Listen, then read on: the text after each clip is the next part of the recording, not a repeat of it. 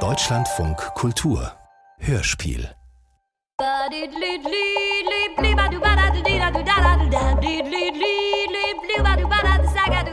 Verschwinden. Hörspiel von Elise Wilk.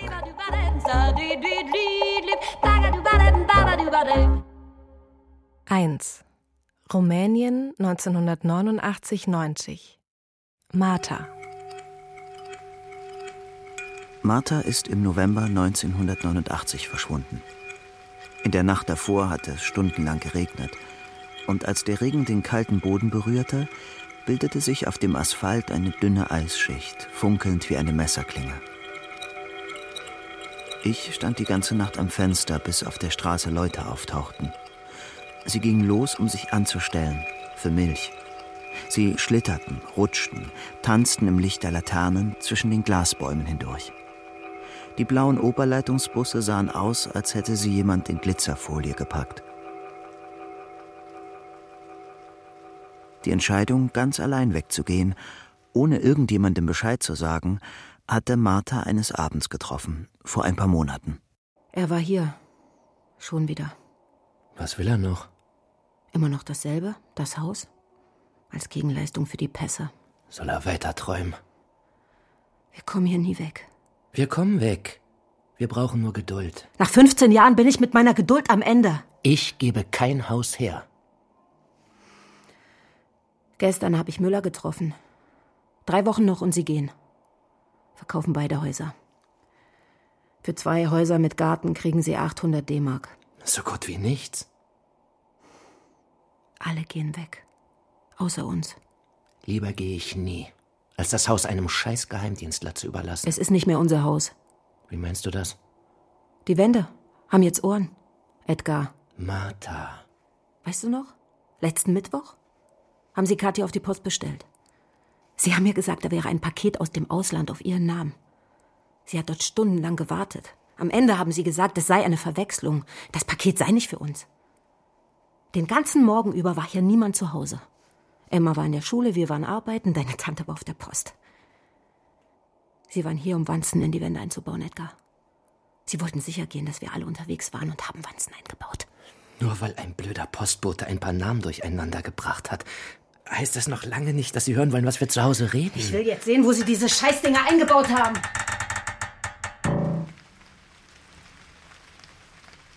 Marthas Wunsch wegzugehen war an einem regnerischen Augusttag erwacht, als sie zwölf Jahre alt war und ein weißer Lada vor dem Haus parkte. Die Kinder der Straße umringten das Auto.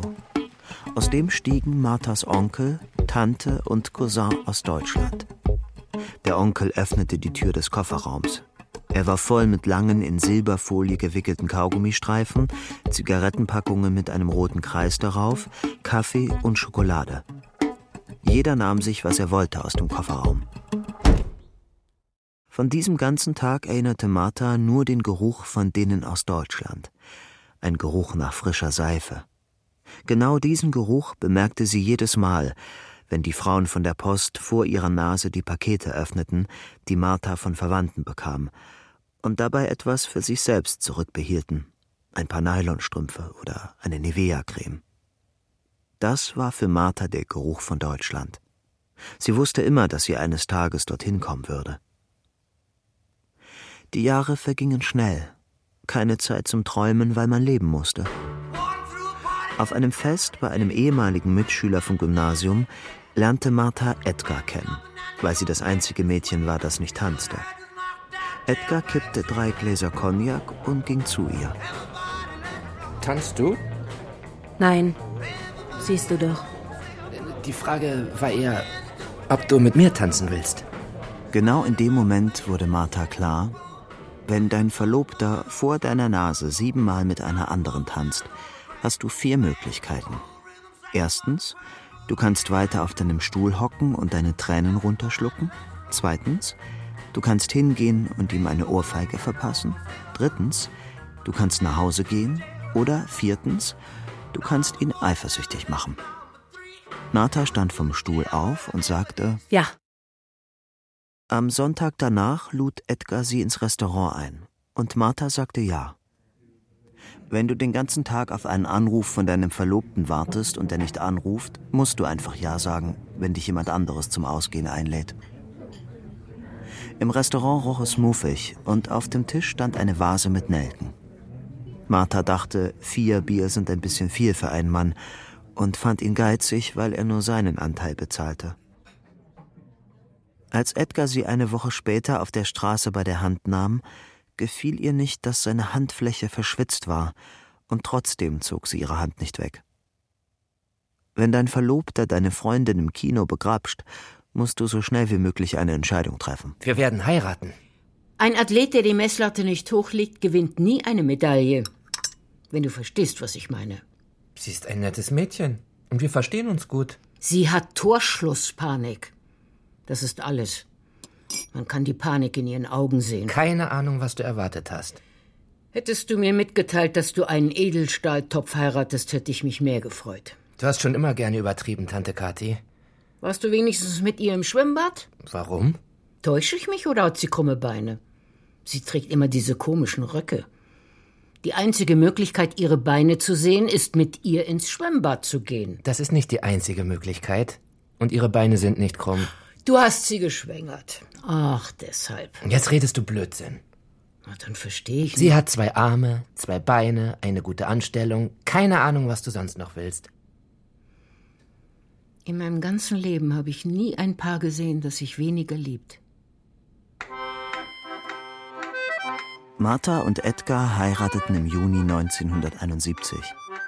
Am Tag der Hochzeit ließ sich Kathi beim Damenfriseur Locken drehen und zog die Lackschuhe mit den hohen Absätzen an, zu Ehren des Brautpaars.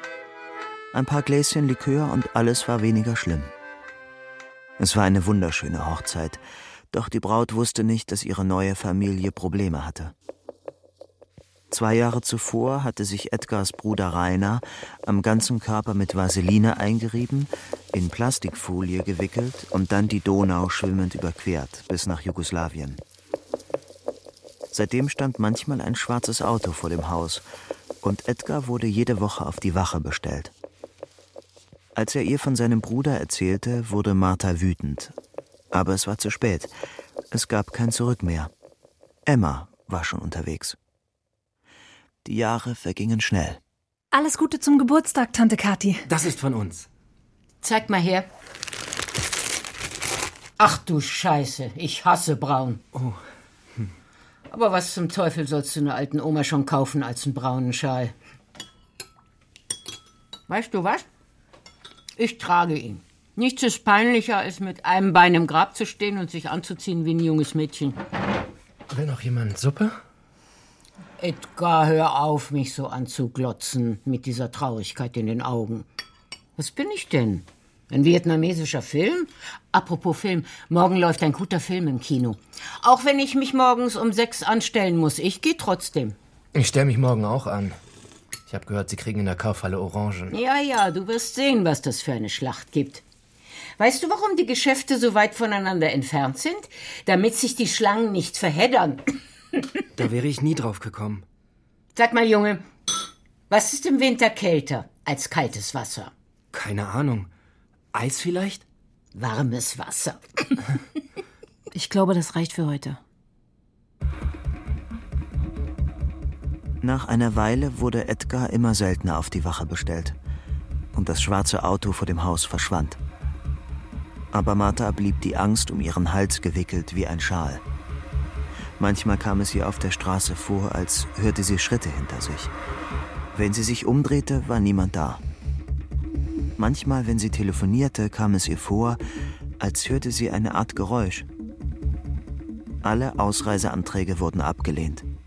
Doch Edgar blieb ruhig, schenkte sich Cognac ein und sagte: Wir müssen noch ein bisschen warten. Noch ein Witz und dann ist Schluss. Kommt eine Briefmarke mit Ceausescu. Kann ich nicht einmal beim Essen sitzen, ohne dass jemand von Ceausescu redet? Geht Ceausescu verkleidet aufs Postamt, um zu sehen, wie sich die Briefmarke verkauft.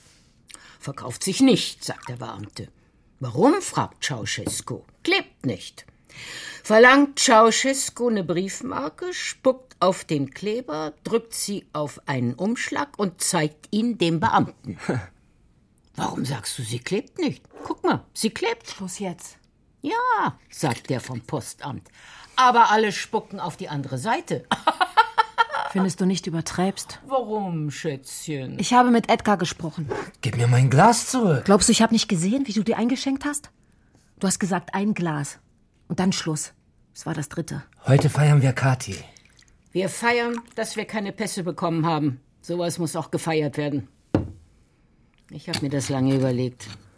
Ich gehe nirgendwo mehr hin. Was zum Teufel soll ich da noch? Die bringen mich direkt ins Heim. Zur Wassergymnastik mit 20 anderen Omas mit gepunkteten Badeanzügen, schlaffer Haut und Gummibademützen auf dem Kopf. Ne, danke. Geht ihr, weil ihr noch jung seid. Oder geht nicht, aber entscheidet euch. Ihr wartet und wartet auf diese Ausreisegenehmigung und vergesst zu leben. Lasst uns Dias anschauen. Ihre Onkel, Tanten und Cousins aus Deutschland kannte Emma nur von Dias. Edgar projizierte sie manchmal sonntags an die Wohnzimmerwand. Ab und zu kamen Briefe oder Postkarten von ihnen und die Eltern zwangen Emma zurückzuschreiben. Sie fand es komisch, jemandem zu schreiben, den man noch nie in echt gesehen hatte. Nach einer Weile fing Onkel Rainer an, ihnen Pakete zu schicken.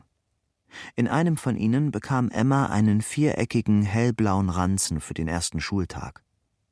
Schule war schön, nur dass manchmal komische Sachen passierten. Manchmal blieb eine Bankhälfte im Klassenzimmer leer. Ein Mitschüler von Emma verschwand und tauchte nie wieder auf, als hätte ihn jemand mit einem riesigen Radiergummi von der Erdoberfläche radiert. In Wirklichkeit waren die über Nacht verschwundenen Mitschüler nach Deutschland gegangen. Die Kinder erzählten oft davon auf dem Schulhof. Gerd war anders als die anderen Jungs. Er prügelte sich nicht, sagte keine schlimmen Wörter und spuckte nicht auf den Boden. Gerd und Emma waren unzertrennlich. Einmal hat er ein Stück von seinem Schlafzimmervorhang abgeschnitten, um daraus ein Ballkleid für Emmas Puppe zu machen. Und als Emma 16 wurde, führte Gerd sie in eine Ladenpassage, in der ein Fotostudio war. Der Inhaber fotografierte ausländische Zeitschriften ab und machte Abzüge davon. Und für einen Leu konntest du kleine Fotos mit Filmstars drauf kaufen. Emma durfte sich so viele aussuchen, wie sie wollte. Später hat sie zufällig in einem von Gerds Schulheften ein Bildchen von einem nackten Mann gefunden. Sie hat ihn nie gefragt, was mit dem Foto war. Sie fragte ihn auch nicht, warum er bei den Pionierversammlungen Viktor, den Brigadeführer, so anschaute. Sie fragte ihn nichts. Sie liebte ihn schon. Wir müssen reden, Emma. Über deine Mutter. Was ist mit ihr? Ich will, dass du weißt, dass sie nicht mehr wiederkommt. Das wusste ich. Ich möchte, dass du ehrlich zu mir bist. Hat sie dir was erzählt über ihre Pläne? Nein. Hast du sie nie mit jemandem sprechen gehört? Nein. Denk genau nach. Vielleicht erinnerst du dich an etwas. Ich erinnere mich an nichts. Mach dich drauf gefasst. Die werden uns das Leben zur Hölle machen. Und alles wegen ihr. Sie wusste, was uns erwartet, wenn sie geht. Und trotzdem ist sie gegangen. Sie hat überhaupt nicht an uns gedacht. Ich glaube, sie hätte es nicht länger hier ausgehalten. Nicht einen Tag mehr. Das ist alles. Am nächsten Morgen wartete Edgar darauf, dass das schwarze Auto vor dem Haus erscheint. Wartete auf lautes Klopfen an der Tür, wartete darauf, dass man ihn auf die Wache bestellt. Aber nichts geschah. Nicht am nächsten Morgen, nicht am übernächsten. Und dann kam der Morgen, an dem ich am Fenster stand und sah, wie Leute in Scharen Richtung Innenstadt liefen, mit Fahnen mit Löchern drin, und die Kirchenglocken läuteten. Und am Morgen darauf sah man die Löcher, die die Kugeln in Gebäuden und in Menschen hinterlassen hatten.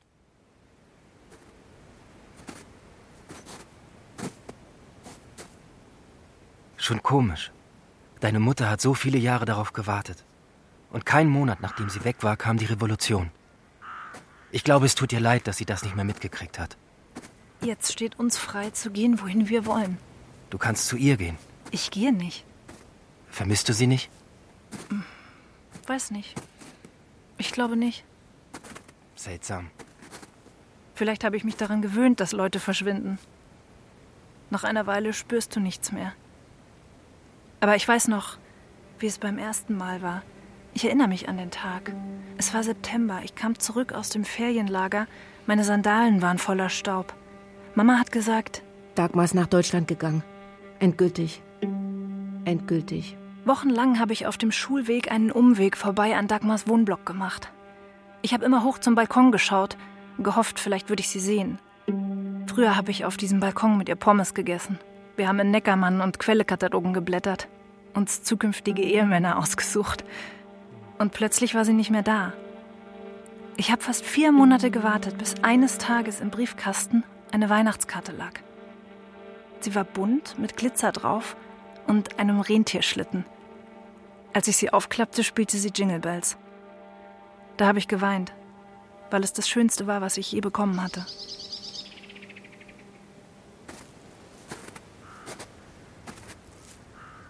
Ich muss dir was sagen. Ich weiß schon, was du mir sagen willst. Das stört mich nicht. Ich habe Informationen über euch weitergegeben.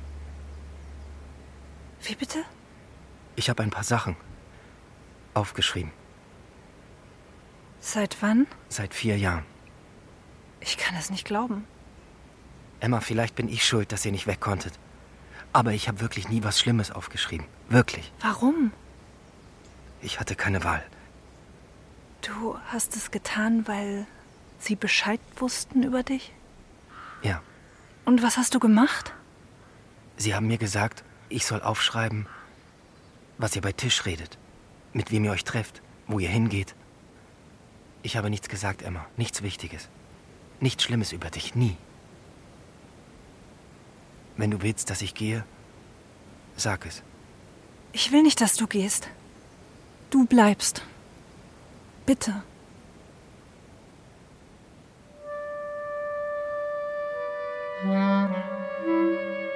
Im Januar 1990 hingen an allen Gebäuden in der Innenstadt Fahnen mit Löchern in der Mitte.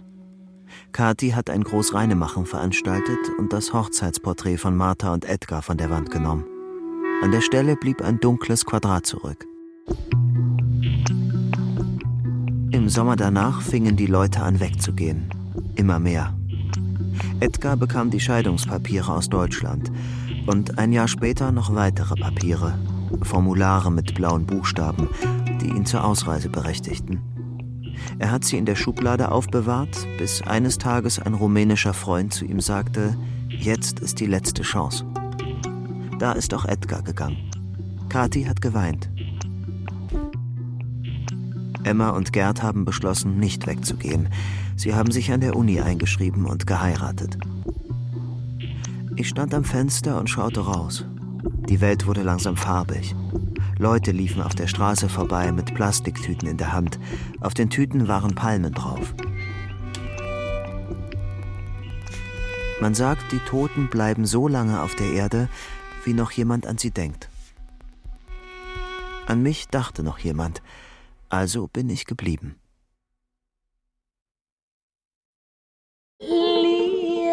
ciocârlie.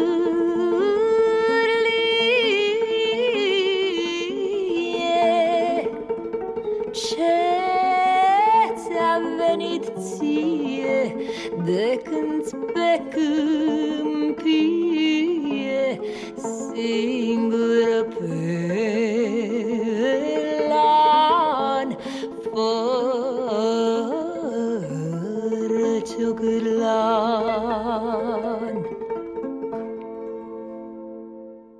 2. Rumänien 1944-45. Kati.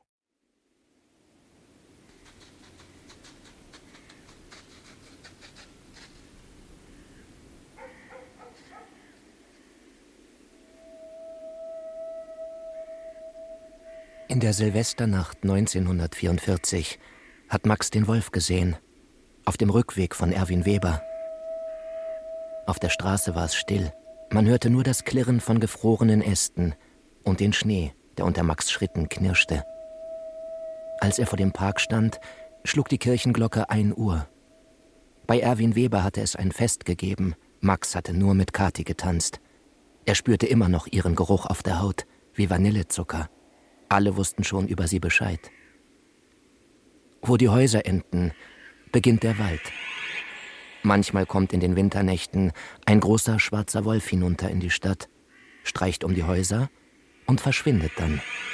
Luise sagt, wer ihn sieht, erlebt das nächste Jahr nicht. Und manches, was die Nachbarin sagt, passiert wirklich.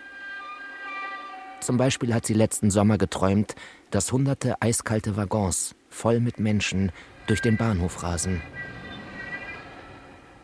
Nachdem er den Wolf gesehen hatte, ging Max schneller. Es war nicht mehr weit bis nach Hause.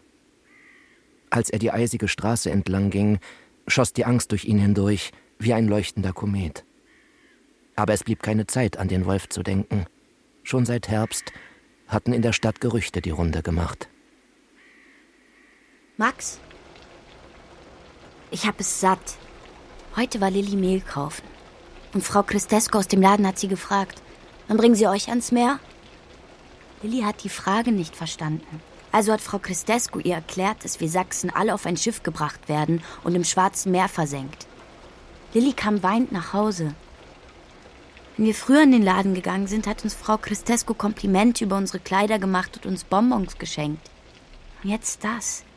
Die Leute verändern sich. Heute Abend schmeißt ich ihr das Schaufenster mit einem Pflasterstein ein.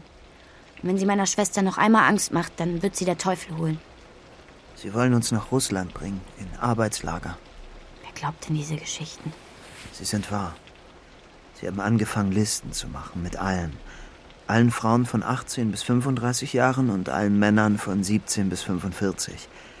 Sie werden alle abholen, die einen deutschen Namen haben. Wer sagt das? Alle sagen das. Sie werden uns in Viehwaggons stecken und uns wegbringen. Wenn das wahr wäre, wäre ich froh, dass Sie Lilly nicht nehmen. Sie ist gerade erst 16 geworden. Wenn sie uns nach Russland bringen, weiß ich nicht, ob wir lebendig wiederkommen. Ist es so schlimm? Schlimmer, als du dir vorstellen kannst. Jan will weglaufen. Karl will, dass wir uns verstecken. Wir werden ein Versteck in unserem Keller bauen. Papa wird die Schweine schlachten und den Speck und die Schmalzgläser in der Erde vergraben. Wir werden dort bleiben, bis alles vorbei ist. Oder vielleicht ist es sicherer, mit Jan wegzulaufen und uns im Wald zu verstecken. Wir werden sehen. Wenn wir weglaufen, nehmen Sie andere an unserer Stelle. Du läufst nicht weg. Du bleibst hier. Und wo verstecke ich mich? Du versteckst dich nicht. Ich habe mich drum gekümmert. Du heiratest. Du bist verrückt geworden. Du heiratest so schnell wie möglich. Jemanden, der einen rumänischen Namen hat. Niemals. Kathi, nur so wirst du davonkommen. Und wer bitte schön soll mit sowas einverstanden sein? Ich kenne jemanden. Ich komme und verstecke mich mit dir. Aber heiraten werde ich nicht. Ich habe schon mit ihm gesprochen. Und er ist einverstanden. Mit wem gesprochen? Mit Paul, dem Ingenieur, der bei Luise in der Mansarde zur Miete wohnt. Und warum fragst du mich nicht vorher? Vielleicht will ich nicht. Du brauchst bloß ein Papier zu unterschreiben. Wie viel müssen wir ihm geben? Nichts. Er macht es aus Freundschaft. Ich heirate ihn nicht. Doch, das tust du. Ich verstecke mich, du bleibst eine Weile bei ihm. Und wenn alles vorbei ist, werden wir zusammen sein. Was werden die anderen sagen? Es geht darum, dein Leben zu retten. Keiner weiß, ob man da lebendig rauskommt. Wenn du hier bleibst, wirst du überleben. Ich weiß nicht, ob ich das schaffe. Und dann bin ich dein zweiter Ehemann. Was sagst du dazu? Gestern hatte ich keinen Ehemann. Jetzt erfahre ich, dass ich in einem Jahr sogar zwei habe. Du musst das machen, Kathi. Sie werden mich alle hassen. Sie werden sagen, ich bin feige und wollte meine Haut retten. Jeder kommt zurecht, wie er kann. So musst du nicht nach Russland in die Zwangsarbeit. Heute Nacht schmeiße ich das Schaufenster ein. Ich werde Steine werfen, bis nichts mehr von dem Fenster übrig ist. Kommst du mit?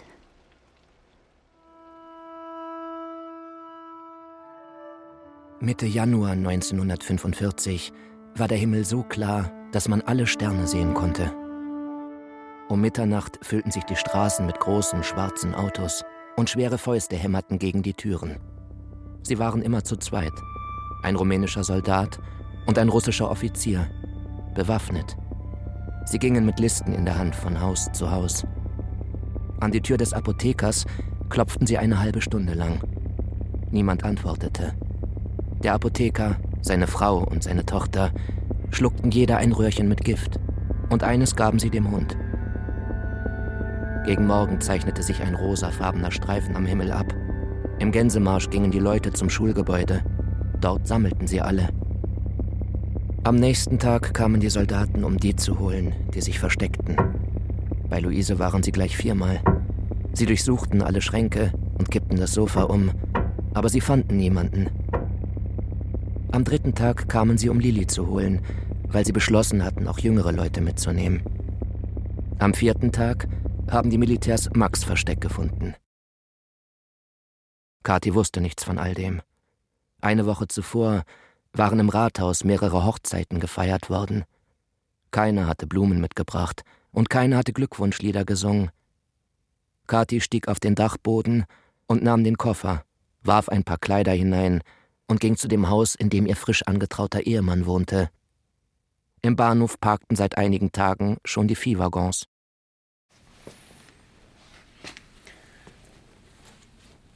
Tut mir leid, du hast keinen Millionär geheiratet. Ich habe nur ein Zimmer.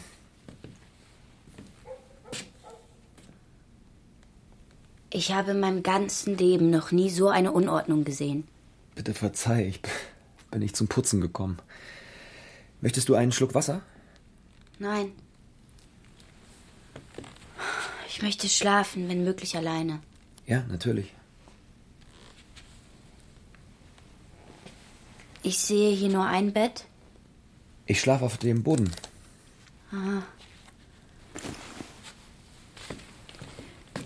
Wenn du mir zu nahe kommst, schieße ich. Woher hast du die? Die habe ich auf dem Dachboden gefunden. Ich glaube, sie gehörte dem deutschen Soldaten, den meine Oma versteckt hatte. Bitte leg sie zurück. Mach das Licht aus und dreh mir den Rücken zu. Wehe, du guckst. Gute Nacht. Gute Nacht.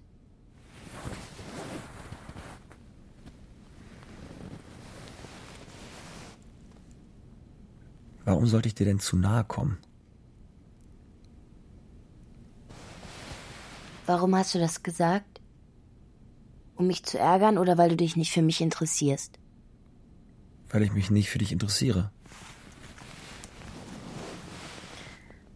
Wenn ich die Straße lang gehen würde, würdest du mir nicht nachschauen? Ich glaube nicht. Ernsthaft? Ja. Halt mich für was du willst, aber nicht für blöd. Denkst du, ich hab nicht gesehen, wie du mich angeschaut hast? Wann? Als ich ins Zimmer kam, gerade eben. Jetzt bist du rot geworden. Ich bin nicht rot geworden. Sogar im Dunkeln merke ich, dass du rot geworden bist.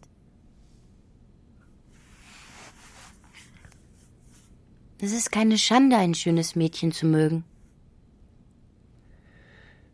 Es ist spät. Lass uns schlafen. Als die Gefangenen am nächsten Tag im Gänsemarsch zum Bahnhof gingen, läuteten die Kirchenglocken und die Bürgersteige waren voller Menschen. Im Bahnhof funkelten die Waggons in der Sonne.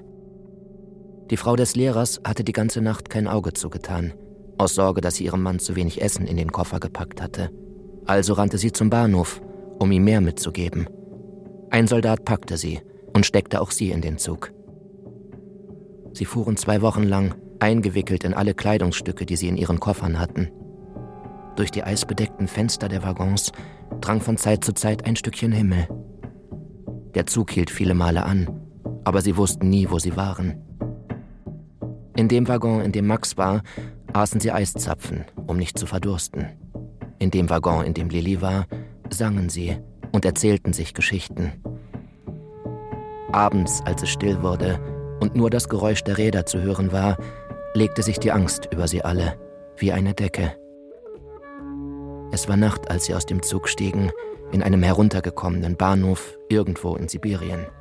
Und einer nach dem anderen marschierte los, durch den Schnee, fast eine Stunde lang, bis sie ein großes, fensterloses Gebäude erreichten. Innen glänzte die Decke, weil sie gefroren war. Max legte sich auf ein Eisenbett ohne Matratze und schloss die Augen. Er erinnerte sich an den letzten Sommer, der Sommer, in dem alles anders wurde. Kathi? Hast du gehört? Sie haben im Radio gesagt, es gibt Frieden zwischen Rumänien und Russland. Jetzt kämpfen wir gegen Deutschland. Wann haben Sie sowas gesagt? Mach das Radio an. Die Russen kommen. Sie sind ganz nah, noch 70 Kilometer von der Stadt entfernt. Das hat Papa gesagt. Und was geschieht mit uns?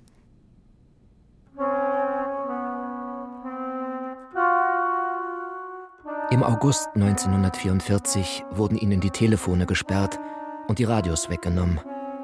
Dann kamen die Russen in die Stadt. Anfang Herbst zogen sie in ihre Häuser. Dann kam der Winter und die Züge verließen die Stadt voller Menschen. Im Lager in Sibirien hatten alle eine Nummer. Lilly hatte die 502, Max die 719. Jeden Tag aßen sie dünne Kohlsuppe und klebriges Brot. Es war noch dunkel, wenn sie im Gänsemarsch zum Kohlebergwerk gingen, und immer noch dunkel, wenn sie nach zwölf Stunden aus dem Bergwerk herauskamen. Lilly sang die ganze Zeit. Manchmal steckte ein älterer russischer Arbeiter ihr einen Keks zu. Wenn sie das Bergwerk verließen, wurden sie gezählt. Manchmal fehlte jemand, der es geschafft hatte zu fliehen. Aber die meisten wurden gefangen, zurückgebracht und vor allen Leuten geschlagen.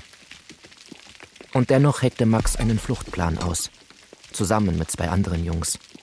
Sie mussten nur auf den Sommer warten und die richtige Nacht finden, um zu verschwinden.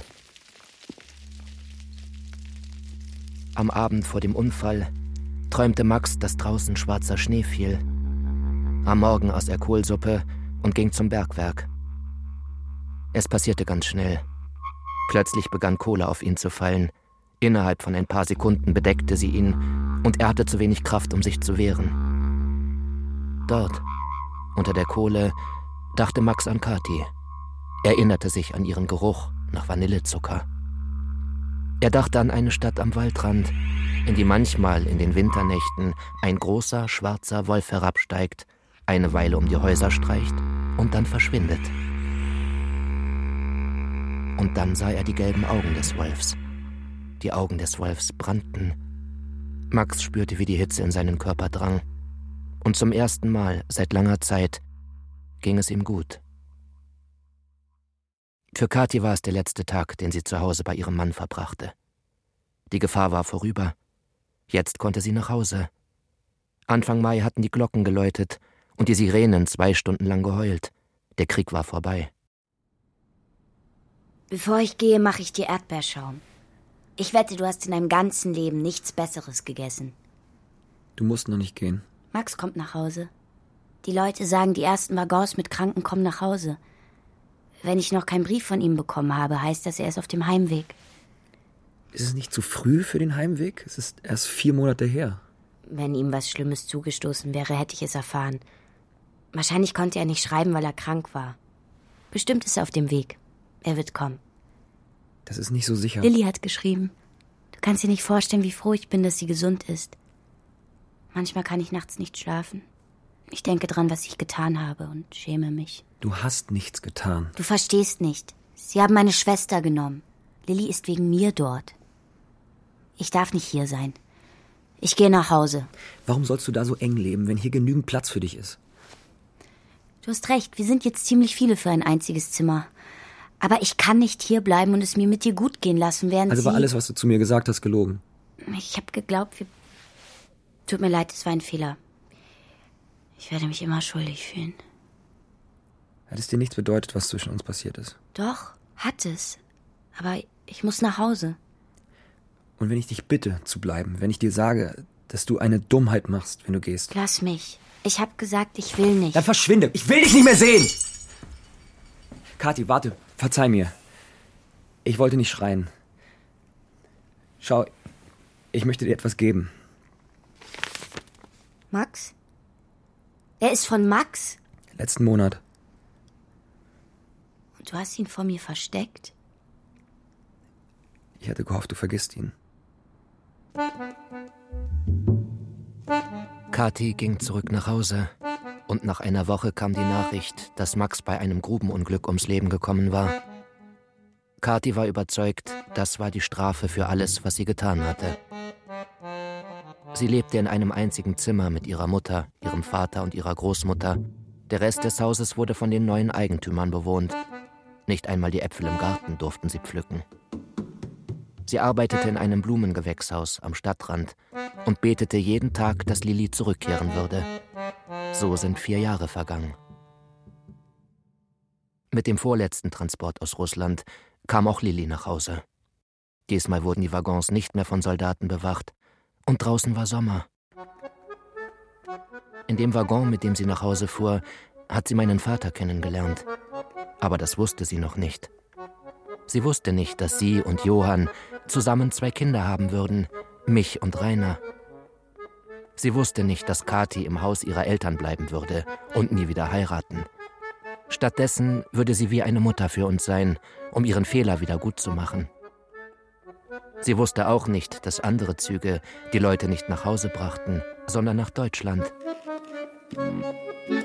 Die meisten von ihnen sind dort geblieben und kehrten niemals nach Hause zurück. Stattdessen riefen sie ihre Eltern, ihre Geschwister zu sich und viele kamen. Lilly wusste nichts davon. Sie stieg aus dem Zug. Es war noch dunkel und die Luft duftete nach Lindenblüten. Als sie sich dem Haus näherte, hörte sie die Kirchenglocken fünf Uhr läuten, und sie war froh, dass die Straßen leer waren, weil sie dann weinen konnte.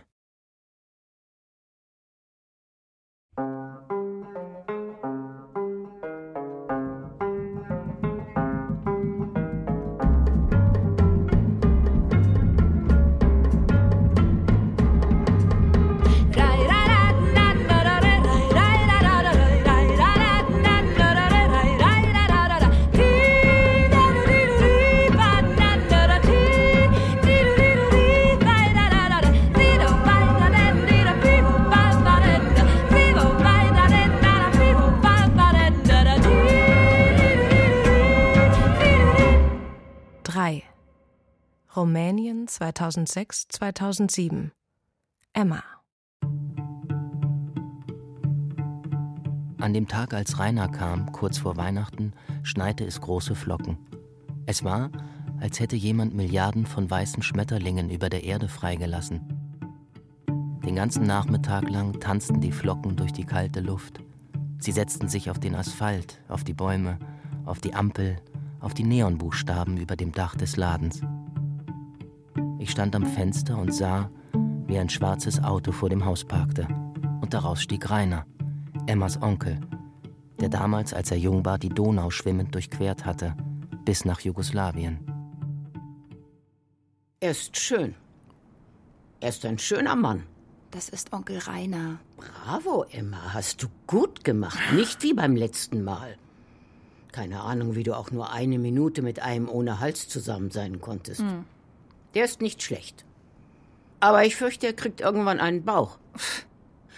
Als ich jung war, habe ich immer gesagt, ein guter Koch Ja. und schön und treu ist selten wie die Nadel im Heu. Das ist Onkel Rainer, Kathi. Schau mal, Sie haben dir was von Papa mitgebracht. Danke, aber die brauche ich nicht. Das sind keine echten Haribo. Wie kann das sein? Die sind von Edgar aus Deutschland. Die Originalverpackung sieht nicht so aus, Schätzchen. Vielleicht haben Sie die Verpackung geändert. Edgar ruft heute an. Ja. Und zu Ostern kommt er. Er hat gesagt, er kommt. Er findet immer eine Ausrede und kommt dann nicht. Schau mal. Hier ist eine Postkarte, auch von ihm. Gerade angekommen. Danke. Da steht Gran Canaria drauf, siehst du? Ja. Aber ich kann nicht erkennen, was auf der Rückseite steht. Die Schrift ist zu klein. Ich lese dir vor. Liebe Tante Kathi, viele Grüße aus Ich halte diese Canaria. Scheiße nicht mehr aus. Das ist wie ein schlechter Film. Ida, setz dich. Ich habe keinen Bock mehr auf diesen Zirkus. Lies vor. Ich möchte wissen, was Edgar sonst noch geschrieben hat. Ida, komm zurück. Ich sehe, heute gibt es alles. Was sagst du? Hier gibt es alles. Na und? Wer hätte gedacht, dass Rumänien schon 2007 in die EU kommt? Auch hier wird alles gut. Ihr habt ja alles. Ich bin jetzt weg. Du gehst nirgendwo hin. Erst essen wir. Erst liest du vor, was Edgar mir geschrieben hat, dann essen wir. Auch früher gab's alles, wenn du die richtigen Leute kanntest. Grüße aus Gran Canaria, wo das Wetter sehr schön ist. Emmas Vater Edgar war in Deutschland Ingenieur in einer Konservenfabrik geworden. Jeden Tag nahm er den Zug um 6.10 Uhr. Am Bahnhofskiosk kaufte er sich eine Ausgabe der Welt und einen Milchkaffee im Pappbecher. Abends kam er um 7.18 Uhr wieder am Bahnhof an. Zu Hause kippte er eine Tütensuppe in kochendes Wasser und aß vor den 8 Uhr Fernsehnachrichten. Manchmal fuhr er fünf Stunden mit dem Zug bis in die Stadt, in der sein Bruder Rainer lebte. Bis zu Martha, seiner Ex-Frau, brauchte Edgar nur eineinhalb Stunden mit dem Zug. Manchmal lud sie ihn zum Weihnachtsessen ein. Eine Zeit lang traf Edgar sich mit einer Kollegin aus der Fabrik. Sie waren dreimal im Kino und dann in derselben Pizzeria. Es hat nicht funktioniert, sodass er alleine Urlaub machte, um sein Asthma zu behandeln. Aus Teneriffa, Lanzarote und Gran Canaria schickte er bunte Postkarten nach Rumänien. So, jetzt fällt's mir wieder ein. Shop. So hießen die. Shops. Meine, wie konnte ich das vergessen? In so einem Shop konntest du alles kaufen. Wenn du die richtigen Leute kanntest, gab es auch Sibiru-Salami und Whisky und, alles. Wenn die Beziehungen hatten, auch Kennzigaretten. Gibt's die Kennzigaretten immer noch? Ich hatte einen Freund an der Rezeption im Hotel Metropol. Der hat mir echte Adidas besorgt. Ich erzähle euch mal, wie das genau war. Der Ach, Typ. solche Sachen erzählt ihr ständig. Ich frage mich, ob ihr vergessen habt, dass ihr sie schon erzählt habt oder ob ihr sie absichtlich wiederholt, um uns zu nerven. Vergesst nicht euer Lieblingsthema, was ihr während der Revolution gemacht habt. 17 Jahre später redet ihr immer noch darüber. Wie Papa eine Patrone im Wohnzimmer fand und ein Loch reinmachte und sie um den Hals trug. Wie sie mit einer Zirkelnadel Ceausescus Kopf aus jedem Bild rausgestochen und mit rotem Filzstift Blut darüber gemalt haben.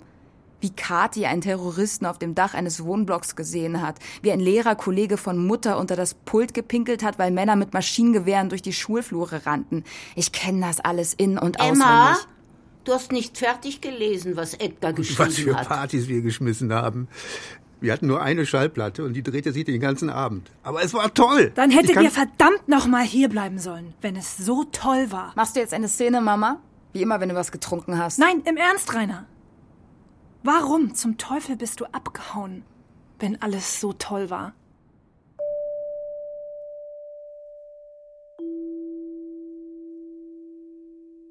Lange Zeit nachdem Rainer nach Deutschland gekommen war, sah er vor dem Schlafengehen, bevor er die Augen schloss, ein paar Lichter. Es waren die Lichter am jugoslawischen Ufer der Donau. Er träumte, wie er auf die Lichter zuschwamm. Er träumte nicht von der Fahrt auf dem Dach eines Kleinbusses nach Österreich, eingezwängt zwischen Zelten und Schlafsäcken, auch nicht von der Karottensuppe im Flüchtlingslager. Er träumte nur von den Lichtern am anderen Ufer der Donau. Von seinem ersten Gehalt als Elektriker kaufte sich Rainer ein gestreiftes Sofa. Er wechselte fünfmal die Wohnung und dreimal die Ehefrau. Nur das Sofa im Wohnzimmer blieb das gleiche. Nachdem ihre Mutter nach Deutschland geflohen war, versteckt im Kofferraum eines Autos, schmiss Emma alles weg, was sie an sie erinnerte. Was sie am meisten hasste, war ein Zeitungsausschnitt, den Martha über das Klavier geklebt hatte. Das Foto von einem Wunderkind, einem kleinen Mädchen aus Korea, das schon mit drei Jahren Klavierkonzerte gab. Nachdem Martha weg war, riss Emma den Zeitungsausschnitt von der Wand und spielte nie wieder Klavier. Stimmt es, dass man Männer jetzt im Internet findet? Ja? Soll ich's dir zeigen? Rainer, Hm? können wir, du weißt schon was machen? Ida, in diesem Haus wird nicht geraucht. Sie ist doch bald volljährig. Solange sie ihre Füße unter meinen Tisch steckt, raucht sie nicht. Du drückst sofort diese Zigarette aus. Also, Rainer, wir gehen rüber. Du rufst unsere Nummer an. Hm. Du musst nur sagen, dass du Edgar bist. Du sagst, du warst ein bisschen krank. Mhm. Du kriegst das schon hin. Warum muss ich jedes Mal bei dieser Scheiße mitmachen? Warum sagst du ihr nicht endlich, dass Edgar tot ist? Ist Edgar tot? Ja, Edgar ist gestorben. Vor drei Jahren.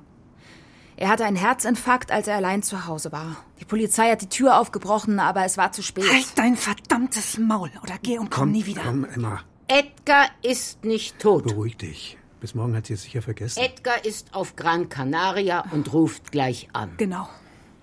Emma, ich möchte, dass du mir Edgars Brief vorliest. Ich bin jetzt weg. Egal, wo du hingehst, pack immer deinen Badeanzug in den Koffer. Man weiß ja nie, ob einem nicht dein Schwimmbad über den Weg läuft. Mein Badeanzug? Ich möchte, dass du mir vorliest, was Edgar geschrieben hat. Du hast mir nicht alles vorgelesen. Liebe Kathi, Grüße aus Gran Canaria, wo das Wetter schön ist. Ich bin für zehn Tage hier. Ich hoffe, dass die Luft und das Salzwasser meiner Gesundheit gut tun. Wie geht es dir? Hast du mein letztes Paket bekommen? Grüße Edgar. Nein, Edgar ist nicht tot. Er ruft gleich an. Schön, dass wir alle hier sind.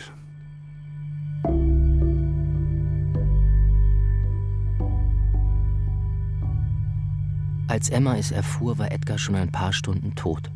Sie wusste nicht, was in solchen Fällen üblich war. Dann fiel ihr das blaue Notizbuch ein, in dem die Telefonnummern aller Verwandten eingetragen waren. Die Stimmen am anderen Ende der Leitung waren unbekannt. Ein paar Tage später kam sie in Deutschland an. Eine von Edgars Cousinen erwartete sie am Flughafen. Sie schüttelte ihr die Hand und nahm ihr Gepäck.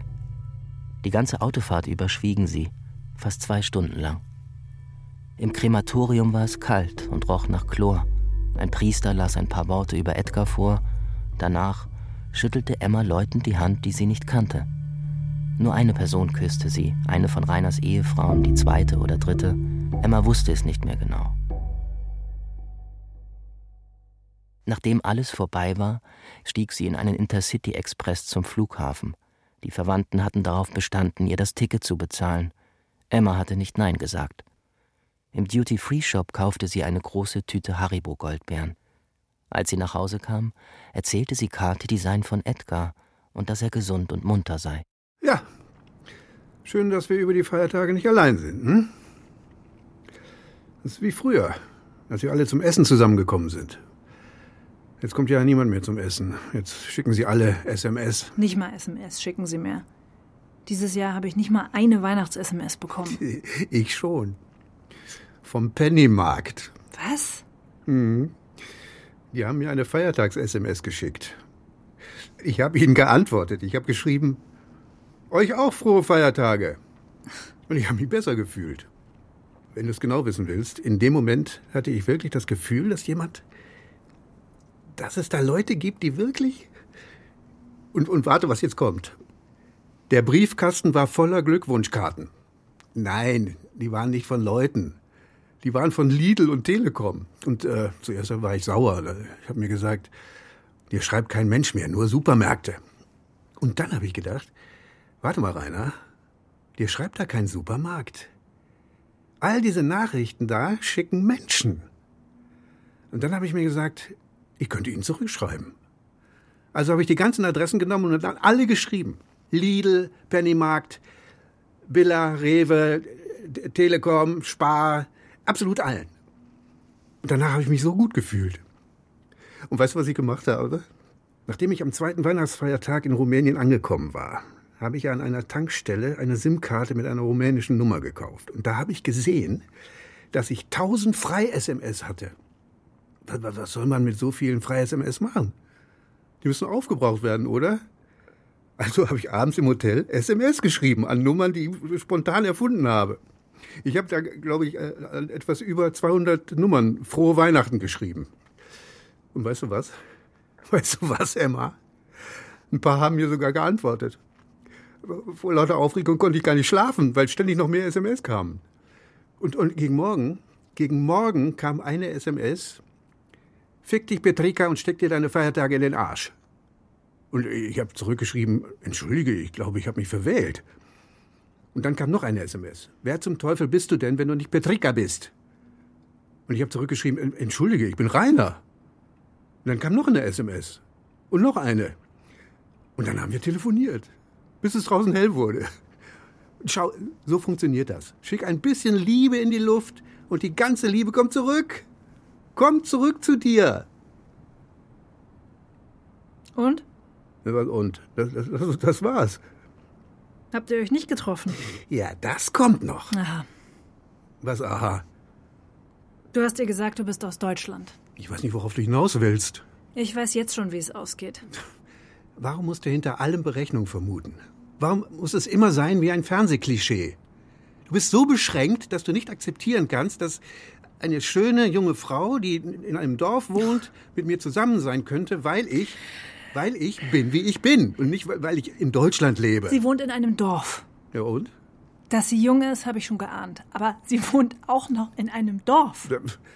Na klar. Das kann nicht gut gehen. Du bist neidisch. Ich. Ich. Ich sage das nicht, weil ich. Ich. Ich verstehe einfach nicht, was eine Frau in dir sehen könnte, außer dass du aus Deutschland kommst. Ich verstehe auch nicht, was ein Mann in dir sehen könnte. Entschuldige, dass ich das so sage. Es geht hier gerade nicht um mich. Das hat sie an dir beeindruckt. Deutschland. Das weißt du. Das weißt du ganz genau, Rainer. Hast du ihr Geld gegeben? Rainer, jetzt sag schon. Gib's zu, du hast ihr Geld gegeben. Rainer, sei mir nicht böse. Ich benehme mich so, weil ich dir helfen will. Nee, ich, ich komme schon sehr gut zurecht. Ich bin glücklich so.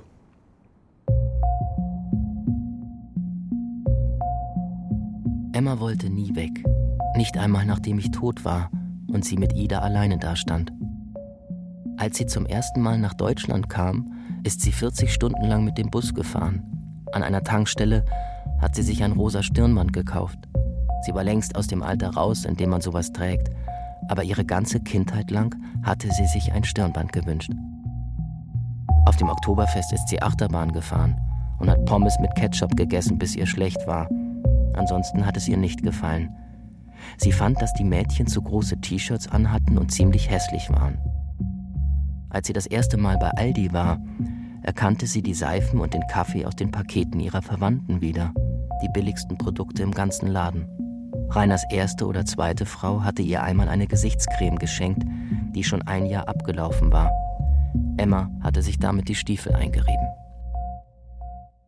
Manchmal dachte Emma, was sie wohl für ein Mensch geworden wäre, wenn sie gegangen wäre, wie sie aussehen würde, wo sie gearbeitet hätte und wie die Männer ausgesehen hätten, die sie geliebt hätte. Was willst du, Rainer? Dass wir das Haus verkaufen. Solange Kathi noch lebt, verkaufe ich keinen einzigen Ziegel. Ihr zieht in etwas Kleineres um. Nein, wir verkaufen nicht, basta. Hattest du dich nicht beklagt, dass das Haus dein ganzes Geld auffrisst? Gib zu, dass du nicht zurechtkommst. Wie hoch ist dein Gehalt hier? Egal wie viel es mich kostet, ich verkaufe nicht. So ein Haus verkauft man nämlich nicht. Mir steht die Hälfte von dem Haus zu. Noch steht ihr gar nichts zu. Noch ist das ihr Haus. Dann überzeug sie davon zu verkaufen. Ihr, ihr zieht in eine Wohnung und du baust dir verdammt nochmal ein Leben auf. Wir verkaufen gar nichts. Wirst mir später einmal danken, dass ich nicht zugelassen habe, dass du das Geld mit dieser Frau durchbringst. Dann Jetzt lauf nicht weg. Ich will ein Leben. Wie lange denkst du, habe ich noch? Und selbst wenn sie nur mein Geld will, ich will, dass das die besten Jahre werden. Das ist, das ist mein gutes Recht. Mein, mein Recht. Sie ist schneller vorbei, als du denkst, deine Beziehung mit dieser Frau. Ja, du bist eine großartige Beziehungsexpertin. Gerd hat dich für einen Mann verlassen. Warum gibst du das nicht zu? Und was geht dich das an? De- Dein Leben ist ein Scherbenhaufen. Ich habe dir immer gesagt, bau dir ein neues Leben auf. Wenn du jemanden kennenlernst, wird alles besser. Woher willst du wissen, was ich brauche? Damit du's weißt, sie hat genug Verehrer. Sie hatte sogar einen Soldaten aus Afghanistan. Was? Der hat in Afghanistan gekämpft. Ja.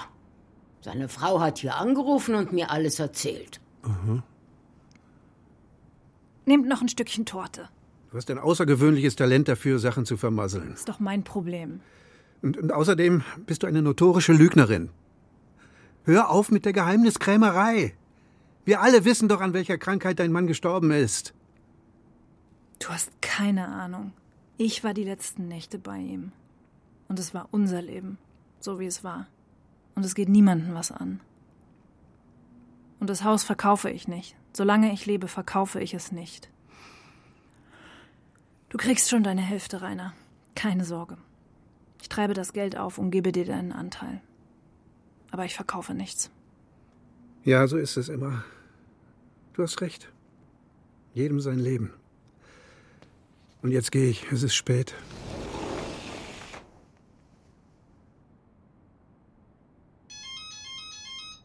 Mal, Kathi. Es ist Papa. Ja? Edgar ruft dich an. Sprich mit ihm.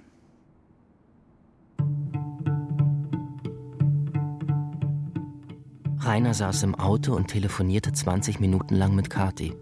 Er versuchte Edgars Stimme zu imitieren und versprach ihr, er würde zu Ostern nach Hause kommen. Kathi hat Ostern nicht mehr erlebt. An dem Tag, als sie starb, sah der Himmel aus wie frisch gemangelte Laken aus dem Hotel Metropol. und im Zimmer hörte man nur den Lärm von Flugzeugen und ihre schweren Atemzüge. Nachdem es vorbei war, machte Emma das Fenster auf. Es dauerte nur ein paar Monate, bis Emma Käufer für das Haus fand. Sie ist an einem Wintertag umgezogen. Ida ging zum Studieren nach Deutschland. Und in den folgenden Jahren fingen wieder alle an wegzugehen. Immer mehr. Emma ist dageblieben. Wenn man daran gewöhnt ist, dass Leute verschwinden, tut es nicht mehr weh.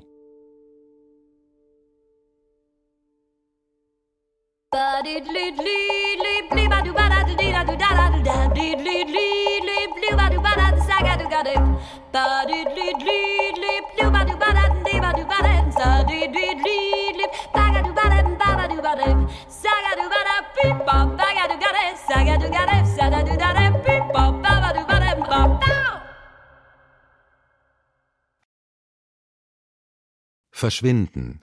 Hörspiel von Elise Wilk.